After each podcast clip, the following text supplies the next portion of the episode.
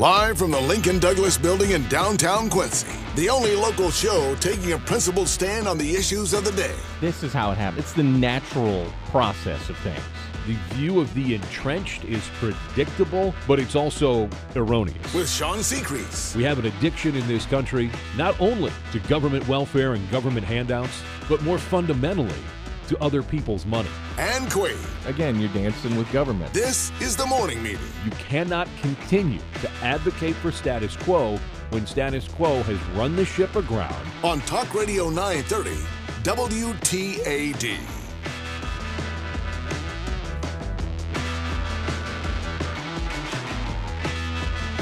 It's Friday, and we're alone, you and I.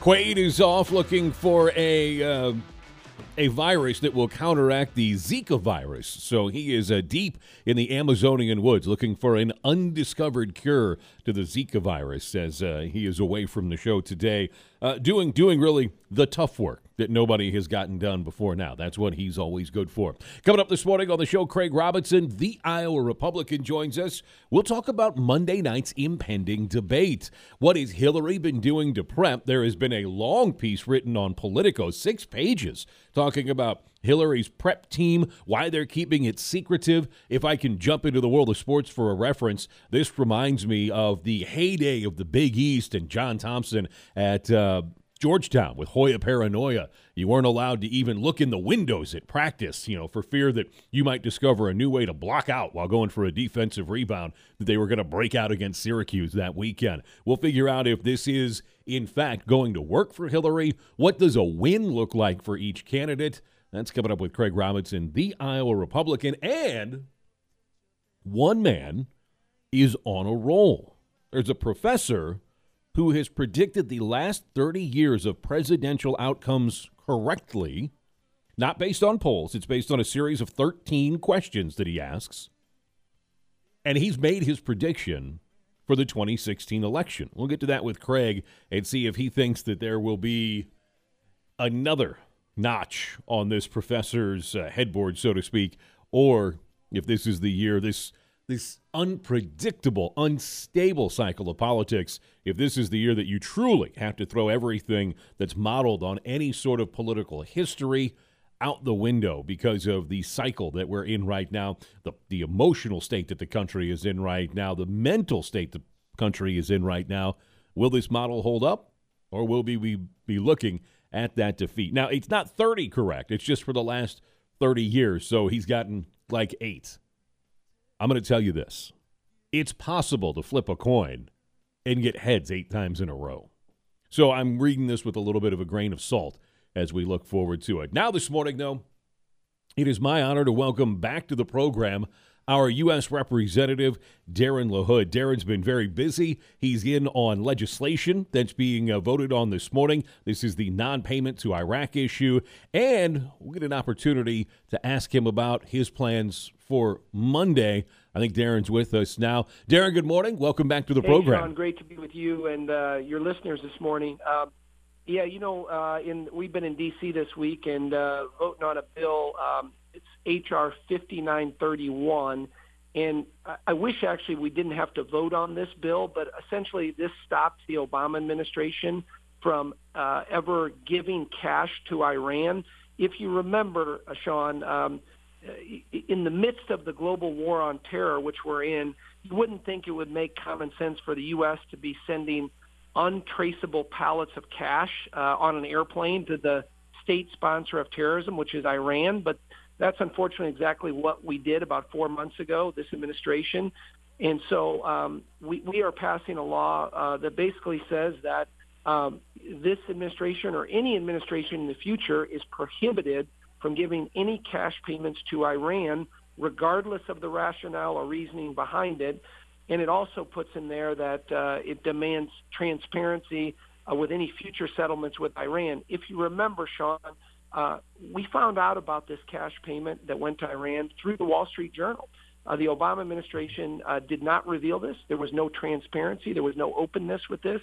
And, and really what this is, is a ransom payment for hostages that were released and should have been released. Um, and many people may not understand this, but what the Obama administration did is uh, violated America's longstanding policy of uh, not exchanging cash for release of prisoners. But that's what happened here. So uh, this bill, uh, it, the name of it is uh, Prohibiting Cash Payments to Iran Act. Um, and uh, we're going to get it passed and over to the Senate, and hopefully the president will sign it. Yeah, I've been very critical of this administration's action, even thinking so much that they've endangered Americans who are really at large abroad by this ransom payoff. What was suspicious to me at the time, Darren LaHood, my guest this morning on the morning meeting, uh, was the fact that the cash payment was made, that it was made in a number of different currencies, almost as if Iran was very aware that we can track U.S. currency. And I don't know how it actually was relayed to you on the inside in D.C., but from afar, this just smelled terrible once the report came out, how the government handled it. I realized that there was a legitimate situation. Back in the 70s, money was seized, and at some point that would have to be repaid. Okay, even if the optics are bad, Darren, this is a situation where it was so unusual, the methodology that was used, that it raised a lot of questions. Is is that what sort of got this movement going in D.C., or is there something even more uh, uh depth wise to this that, that we haven't heard about? Well, I, I think every you, everything you just said is correct. I mean, the way I found out about it is reading it in the Wall Street Journal, and and that's absolutely ridiculous, and it, it leads to people's continued, uh, you know, criticism, skepticism, uh, having no confidence in this particular administration when it comes to foreign policy. Remember, Sean, what this administration and John Kerry tried to tell us when they uh, wanted us to vote on the Iran-U.S. Uh, nuclear treaty. Uh, that was last summer. They said, "Oh well, you know, we've negotiated this with them. This is a regime that is one of the only state sponsors of terrorism, but they have never abided by any rules." Uh, anything that's been put in place to ask them to be compliant, whether that's the UN, whether that's the United States, whether that's Western Europe, or any other entity. This fits in exactly with that narrative that you know they're now giving them cash uh, in in a in a very dubious way um, and and doing it. And then remember this: um, after this uh, treaty, or this it's not a treaty, after this agreement was signed and passed through Congress, you know, Iran continues to test its ballistic missile program, which has destabilized the region. It's a gross violator of human rights. It continues to antagonize Israel, our, our only democracy and, and, and real friend in the Middle East. And you look at what it's doing in Syria. They're a a supporter of what Russia's doing there. They've propped up the Assad regime there. And, and to think now that we're giving them, it's now up to $1.7 billion in cash. Um, it's for a lot of reasons is, is absolutely ridiculous and is why people are absolutely cynical um, of John Kerry. And I don't know how you trust him moving forward when he tells you uh, something as it relates to Iran. Well, and this administration has not been a friend to Israel, who's been our biggest ally in that region for a long time. Darren LaHood, my guest this morning on the morning meeting. Darren, was there any talk that this legislation prohibiting cash payments to Iran should that be broadened to include all known state sponsors of terrorism, or did it have to be this narrow in order to get this done? You know, I think obviously um, uh, the focus is on this because it related to, to a ransom payment. It violated you know, our, our longstanding policy. And as you referenced early on, Sean, I think there's a, you know, um, you know there, there's a the feeling out there that this does encourage Iran or other terrorist act, uh, actors out there, other countries. Why wouldn't they engage in this activity if they know they're going to get cash? Now, I hope that doesn't happen, but you know, because this was such uh, a big issue that just came up, I think tailoring it just to Iran uh, was was the best way to go forward right now. However, I think moving forward, um, hopefully the Senate passes this overwhelmingly. It goes to the president. If he vetoes it, I think we got a real shot of overriding him. But I think it sets the precedent moving forward that we will be able to do this with North Korea, with Yemen, uh, Somalia, whatever country we want to move forward with, uh, and, and engage, uh, um, you know, engage in that type of legislation because I think it's going to be needed moving forward. And it sets the precedent with whatever administration comes next that you can't engage in this type of activity. Representative Darren LaHood, my guest this morning on the morning meeting. Darren, was this as surreal to you as it was to me? The fact that we live in an era where we needed Congress to actually write a law that would prevent state leaders from shipping cash to a known sponsor of terrorism. This just, I, I wanted to pull my hair out when, when this, what happened, and two, when it, it looked like we were going to have to see if someone would write legislation to prevent this from happening again. Yeah, I, I think the thought is, Sean, you would never think that your State Department or your government would be engaged in this and, and, and then not tell the American people about the cash payments. I never thought I would see this day, and I've only been here a short time. But you know, you, there's a number of adjectives you can use: reckless, foolish, uh, appeasing a, a state sponsor of terrorism. You know, I, yeah, it, it's it's sad that we have to pass legislation to rein in our own government from doing this. But clearly, we have an obligation as one branch of government, the legislative branch, uh, you know, to, to when we see something that's wrong, to rein in the executive branch. Frankly, we haven't done that enough uh, with this particular administration, but it's another example of how this administration continues uh, to try to arbitrarily do things without uh, congressional oversight uh, and to write its own rules um, and, and engage in what I think are adversarial actions that hurt America. Darren LaHood, my guest this morning on the morning meeting. Uh, Darren, you brought up the word veto a, a, few minutes ago. There is a bill that is about to be shipped to the president's desk, from what I understand, that would allow citizens, U.S. citizens, to sue Saudi Arabia over 9 11. The president has been outspoken against this. I think this sets a little bit of a, a dangerous precedent.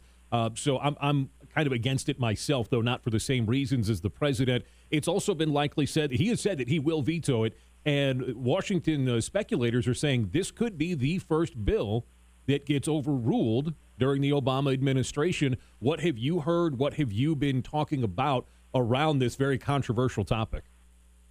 Well, uh, so this bill allowing um, you know the the victims of 9/11, um, you know, uh, and that tragedy to sue Saudi Arabia. Mm-hmm. I mean, this passed the U.S. Senate, I think 98 to one. Mm-hmm. It passed overwhelmingly in the House of Representatives. Um, I, I do think if the president decides to veto this, and, and there's not a some type of negotiation worked out, I think it will be overridden. I, I think it's it's hard. Uh, you know, countries are sued all the time. Iran has been sued in the past. North Korea has been sued. Other countries have been sued. Um, and I have not heard a justifiable reason why, uh, you know, uh, it shouldn't apply to Saudi Arabia like it applies to, to other countries. Um, and so I do think this, this, if he does veto it, I think there's a good likelihood it'll get overturned. Darren LaHood with us this morning here on the morning meeting. Uh, Darren, we're both kind of science junkies. Are, are you looking forward to NASA's announcement on Monday concerning the Europa moon with Jupiter? People have already been speculating what they're going to be talking about. They've, they've said, look, it, there are no aliens. You know, let's just kind of get over that right now. But uh, I'm wondering if you're looking forward to that. Well, I'm looking forward to it. I'm not sure what's more exciting, the first presidential debate or this announcement, Sean. But uh, for, for, for science buffs, it may be this, right? Instead of the, the most watched presidential debate. But but clearly serving on the science committee, um, you know, I told somebody the other day, I've never felt more intellectually inferior uh, than serving on the science committee over the last year. I mean, we have tremendous people in NASA uh, that work in the space industry and the private sector that are that are engaged uh, in in our exploratory efforts when it comes to space. And there's a lot of good work going on. So I'm I'm looking forward uh, with anticipation uh, with the announcement on Monday we shouldn't use government for personal gain. But you're on the committee, so it's it's not bending the rules if you want a like like a press pass or a front row seat for this, right? That's exactly right. We have oversight over that, so we, we're uh, we're obligated to make sure our tax dollars are being spent wisely. Darren LaHood, my guest this morning on the morning meeting. Darren, I know today's very busy for you. Thank you for carving out 10 minutes with us here on the morning meeting. Look forward to talking to you again soon. Great to be with you, Sean, and your listeners, and have a great weekend. Darren LaHood, our U.S. representative, with us this morning on the morning meeting. Coming up, we'll talk with the Iowa Republican on the morning meeting. Giving conservatives a voice in the tri states. I mean, this stuff moves people. It's the morning meeting on Talk Radio 930 WTAD. WTAD.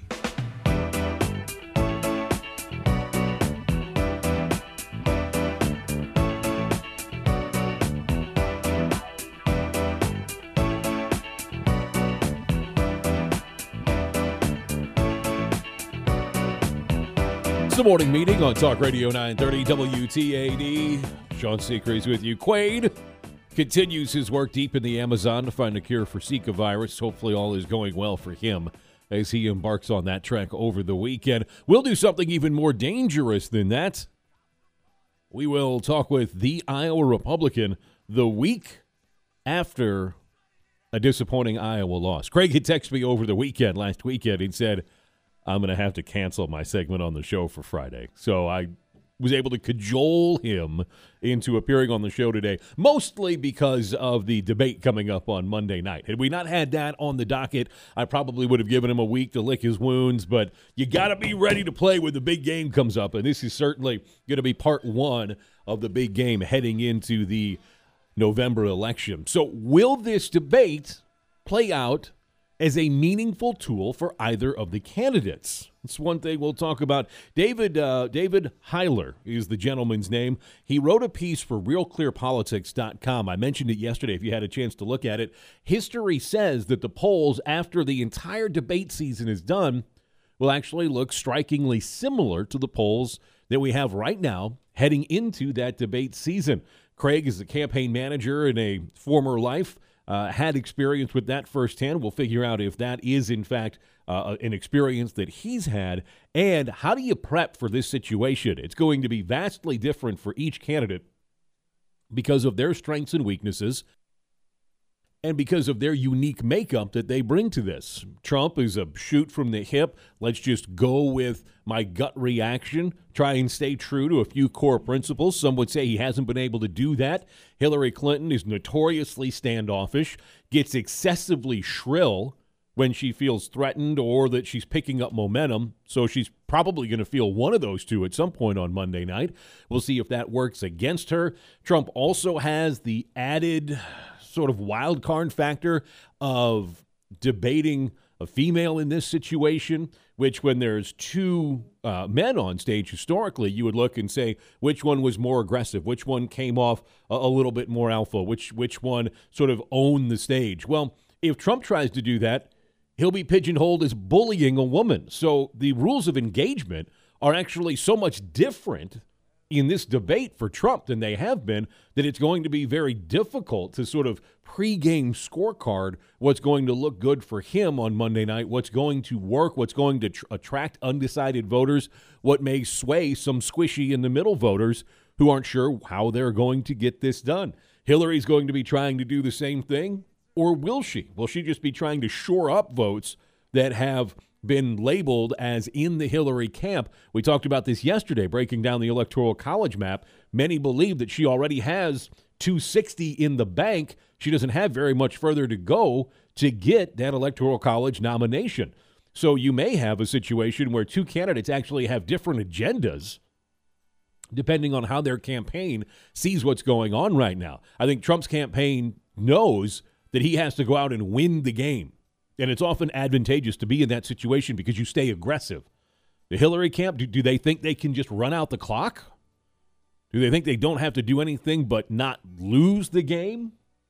You ever been fan of a team that's switched into don't lose the game mode and then watch them lose it in heartbreaking fashion? This is something that I would think I would be worried about if I was backing Hillary in this campaign. Isn't that she can't win, but that her campaign and those around her decide to sort of downshift into don't lose mode rather than stay aggressive and go for the win. So there's a lot of different factors that are going to play out on Monday night. You're also at Hofstra, which was the, the comeback debate for Obama when he had had a poor debate against Mitt Romney. He came back, gave a what was labeled by history a, a, a great a great opening line and, and closed strong. So he also has some uh, mythology, I guess, going at this site. And with the president coming out and saying, look, Hillary's the choice. Obviously, he's going to stay intra-party on this.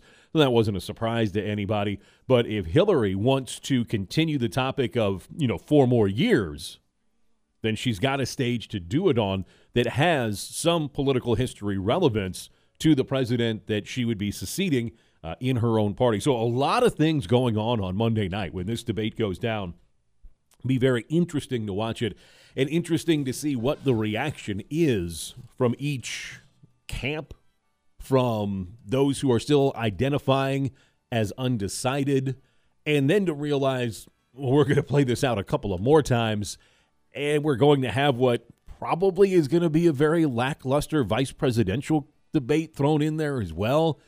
I I don't know. I think I think that one might go on the small screen in the den, producer Josh, and I'm I'm I'm just hoping there's a good game on that night. I can put the vice presidential debate on the small screen and hopefully watch a good playoff game or something on the uh, on the big screen while that's going on. So plenty of things to get into uh, with Craig Robinson coming up this morning on the morning meeting. A new look, and did I just get the text I wanted to get?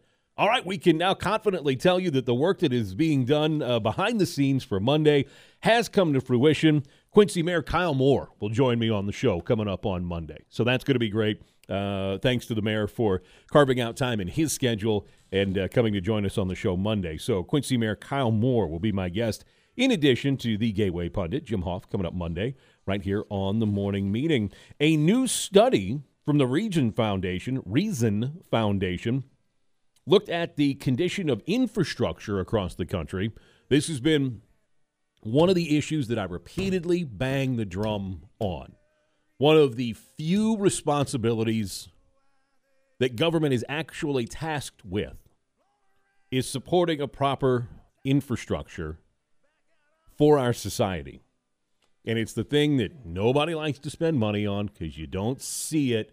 It's not sexy. You want to know what's sexy? When you flush your toilet and it doesn't come back up.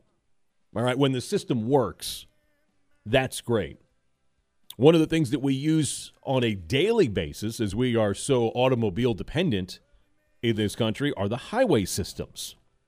And so the reason foundations look at the cost effectiveness, repair, disrepair, war torn abandonments in some cases of uh, highways in the nation saw that Illinois ranked 29th in the nation in overall highway performance and cost effectiveness.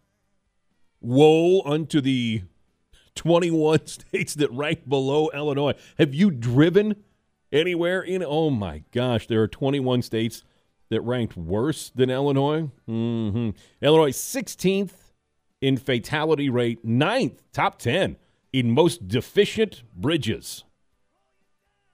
Not a category you want to be ranked in.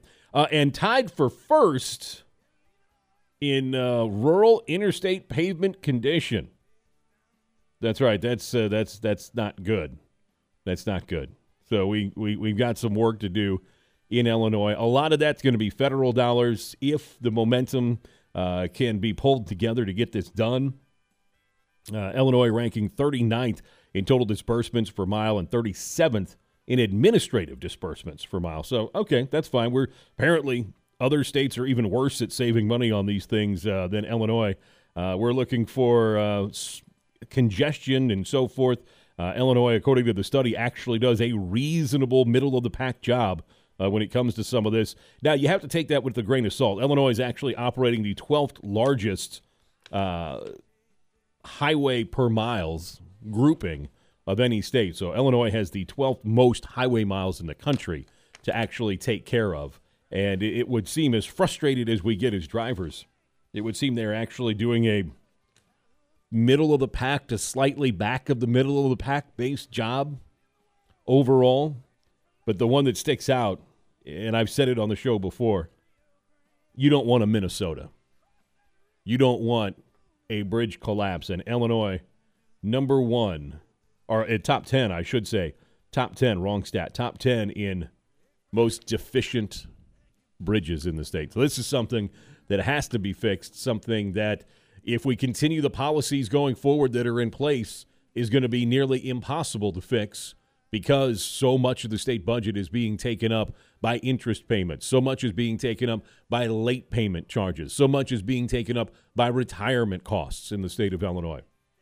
This is one of the things that you have to fundamentally re alter your system in order to do these things without an enormous crushing burden on taxpayers that, let's face it, the bridge to Missouri isn't exactly Checkpoint Charlie in the Cold War.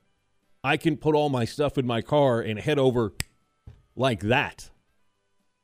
And all of a sudden, I'm no longer part of the tax base in Illinois. I'm no longer paying in, and you you lose another another revenue source if you're the state because you're non competitive. non competitive. Too many units of government, too much mismanaged government, too much mismanaged spending.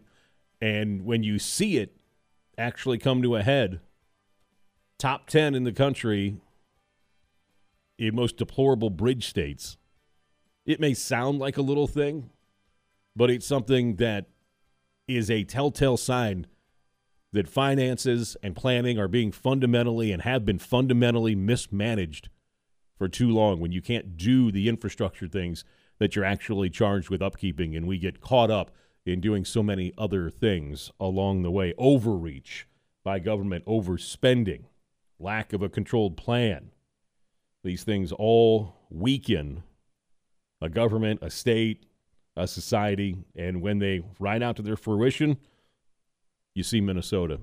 You see hundreds of people on a bridge that collapses because infrastructure was mismanaged by those who were charged to take care of that. Please, we hope we don't get to that point in Illinois and nothing that catastrophic happens. But when you go to the ballot box this fall, think about that. Think about where we are, why we're here, what's been fundamentally mismanaged, and what change it's going to take in order to get that turned around. All right, coming up this morning on the morning meeting, Craig Robinson, the Iowa Republican. We'll talk to him next on the morning meeting.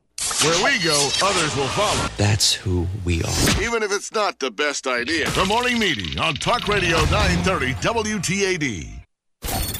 This is Dennis Miller, and you're listening to the morning meeting here on Talk Radio 930 WTAD.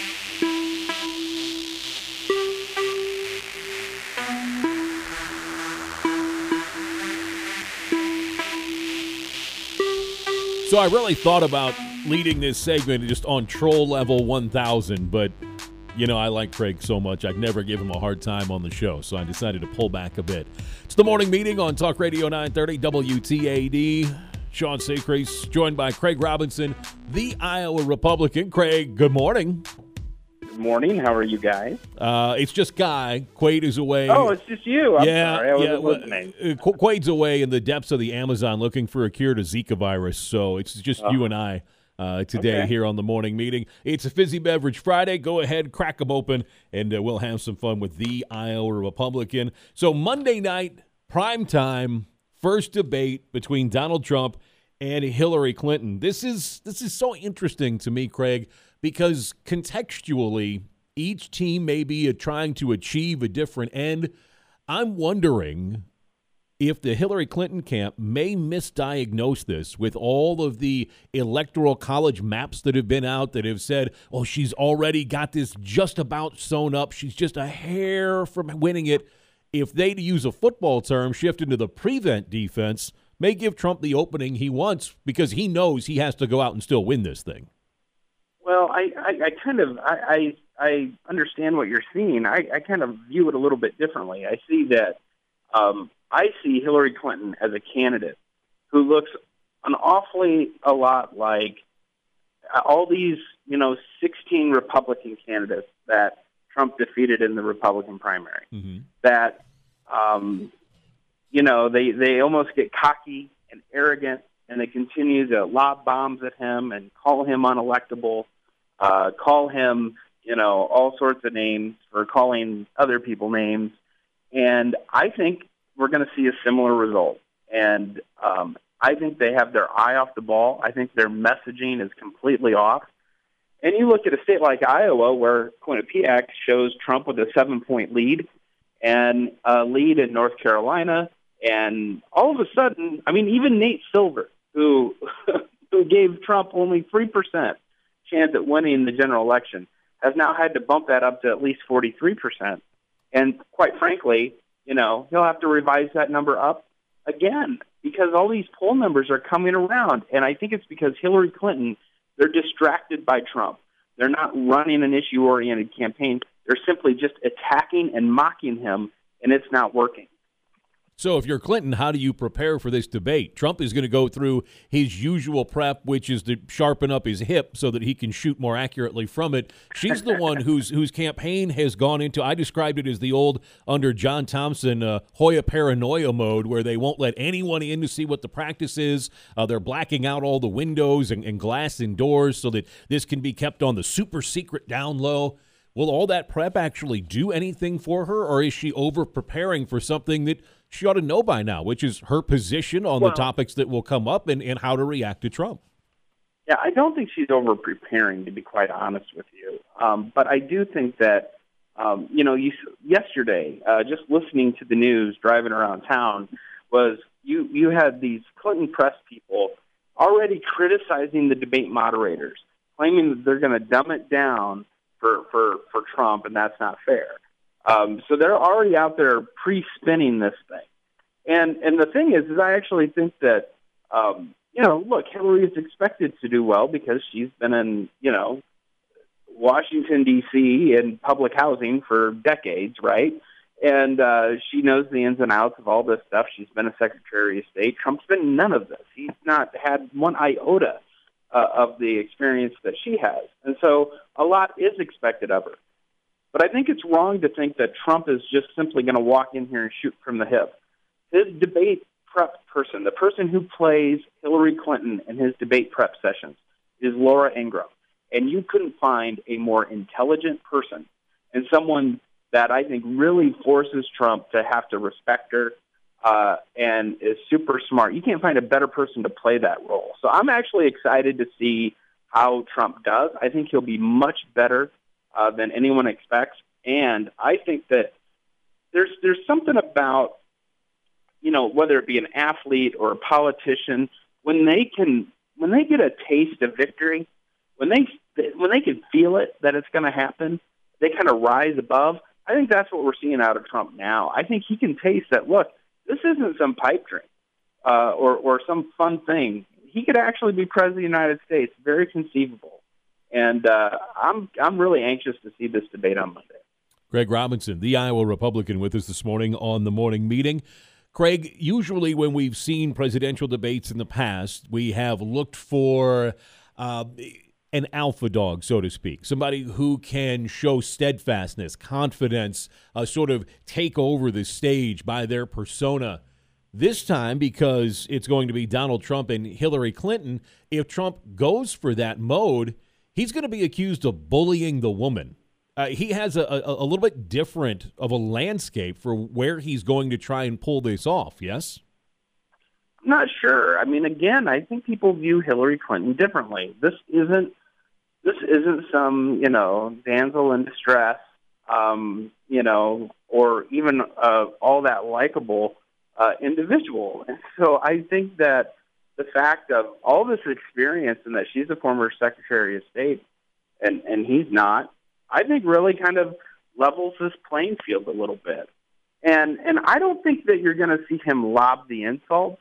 But what we saw in these Republican debates, and it's been a while since we watched one, was you know Trump can do an awful lot with his nonverbal uh, communication, or he'll nod, he'll smirk, he'll make some gagging face. We might see some of that, and will that disrupt Hillary? And will it even disrupt her if it's not there? You know, I mean, if you prepare for one thing and you get another, it, it becomes difficult. I went into a, a, a TV interview this week all prepared. They they said we're going to talk about this stuff. All we talked about was Russia. I wasn't ready for Russia. Now I can talk about it, but I was like, well, hold. And then the person I was on with totally was prepped for, for a Russian conversation, and so you know you're you're kind of out of sorts at first, and then you got to find your footing and, and continue on. So I think there's, I don't think Hillary Clinton is ever going to be a real sympathetic figure uh, in American politics as a smart man who I'm sure is a fan of smart comedy, what happened to you was what we've all learned in the past. No one expects the Spanish Inquisition. So you got kind of strung out in that situation. So we're all very excited for the debate on Monday night.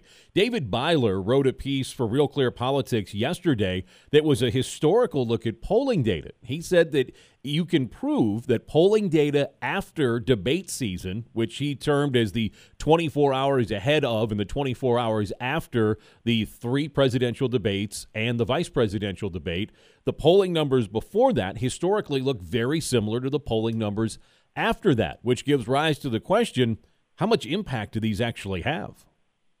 Well, I, again, um, you know, you forget that, um, you know, look at these. They're important, but I think you're onto something. They might not be overly important.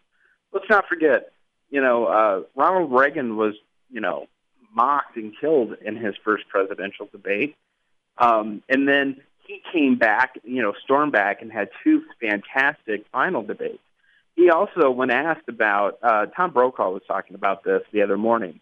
When asked about his debate performance, um, Reagan said, "Well, I would have, I would have looked better too had I wore as much makeup as as Walter Mondale did." And, and I mean, that's a very Trump-like comment, right? Mm-hmm. I mean, that's what we're used to. I mean, so what? What is he? Impl- can you imagine? You know, um, back in the you know the '80s when when that was going. What's Reagan implying that he's wearing makeup? He's like a woman. I'm, what is it? And so it's a very Trump-like thing, and and he's, we've seen other um, you know other debates where I think you know John Kerry won the first debate against George W. Bush, and and all of that. I think you can really you don't want to be um, you know the Al Gore lockbox overly programmed, you know, robot up there. Um, and I don't think there's anyone fearing that of Trump these days. It is something you have to worry about for Clinton, though. Um, and again, I raised this issue on your show a month ago. You know, these are stressful times for these candidates, mm-hmm. and you know that when you have health issues or anything else, they can, they will, they will spring up in the most stressful times of your life or your day. And so, does Hillary have any sort of health incident in the middle of these debates? And if so, what does that do? Well, I mean, we can just think back to something as seemingly benign as the uh, back problem that Rick Perry was still working with during the debates, and a guy who was one of the national darlings at the time. It killed his performance and, and killed his chances. So when you have somebody who's trying to recover from the party line is still pneumonia. Uh, you know what? What? What are you looking at with Hillary? Does she have a spell? You're right. It, it's it's hot under those lights. There's a lot of stress in that situation. You know, what what happens at that point? I, I think maybe this is too flippant of me, but I think that this debate is going to get huge casual viewing numbers on Monday night for its what I call the NASCAR accident potential. Yep it'll be the most watched presidential debate in history. I mean, I think we're looking at 50 to 75 million people. I mean, it, it will it, it will pull better than Monday Night Football, no doubt, in, in the ratings war, no doubt in my mind. It'll be huge. Now you've got a bunch of TV execs pulling their hair out because they can't take a commercial break during that. They're going to have to live with that. Uh, you've lived with the shame all week long of what happened in Kinnick Stadium, and and you were really before the season worried about this weekend against Rutgers. Iowa's a two touchdown favorite at 11 a.m. tomorrow against Rutgers. Obviously, you have to think they they've got something to be fighting mad about, right, Craig? Yeah. they just come out and blow I, I them think out? I, yeah, I think Iowa uh, bounces back here, but I mean, this is the classic. I call it old Kirk. You know, Mhm. old Kirk lose a game that you shouldn't lose. And uh, it, the, the the troubling thing was just kind of how bad the loss was. I mean, it was it was uh, the play calling was awful. C.J. Beathard was, you know, kind of got rocked a little bit, and then he only threw three passes after that, and uh, one for a touchdown. But I mean, still, it's just one of those deals that, um, you know, it's a it's a it's a loss that you never want to see on your record because we're spoiled now as Hawkeye fans we're we're you know we were at the Big Ten championship game thinking you know heck if we could find a way to win that Michigan State game, we're in the playoffs. Maybe we don't have any business being there, but how cool would that be? You're right? big boys now. Big so boys. now everyone knows that well we're not going to be in any playoff game with a loss to North Dakota State. Craig Robinson, the Iowa Republican, with us this morning on the morning meeting. Uh, is this an, an, extension luxury property that you own? You're on the west side of the state. I saw this uh, line coming out of Iowa City. There is a couple there uh, whose plans are being held up for their home because they want to build a miniature version of Kinnick Stadium. Is that actually just your your proxy? Are are are you the one doing this, Craig? Uh, I wish I was. Uh, you know, the the neighborhood around in University Heights uh, by the football stadium is really quaint and small and cute, and all these houses. And these people are building like this, you know, eight thousand square foot yeah. brick monstrosity that has like just three bedrooms in the upstairs, and it really is like a whole entertainment thing. Um, and so, it's a real interesting predicament uh, for the for the city council and zoning people on what to do here. Um, if I was a neighbor, I'd go for it because hey, on game day, it's crazy there anyway. It is a bar-like scene in your front yard, so I'd rather have the increased property value next to me. And you know what? That place is going to be dead quiet. Uh, you know, for what fifty or or you know forty two weeks out of the year. Mm-hmm. So enjoy it. Craig Robinson, the Iowa Republican, with us this morning on the morning meeting. Craig, thanks for your time. Happy viewing on Monday night. All right, thanks. Take care. We'll wrap it up next on the morning meeting. Giving conservatives a voice in the tri states. I mean, this stuff moves people. It's the morning meeting on Talk Radio 930 WTAD. WTAD.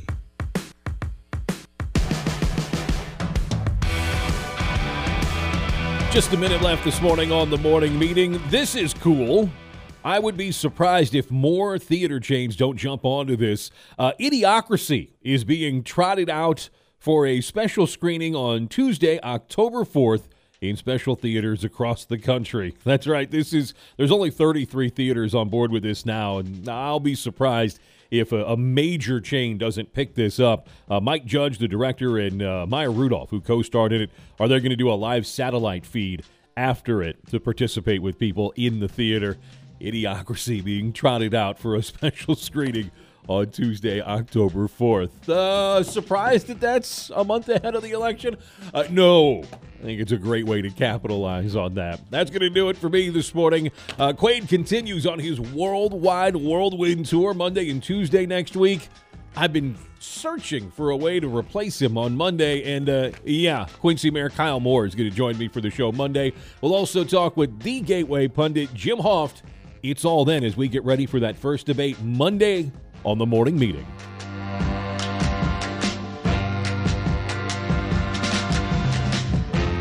Morning meeting adjourned. Join us again Monday for the best talk in the tri states. The morning meeting on Talk Radio 930 WTAD.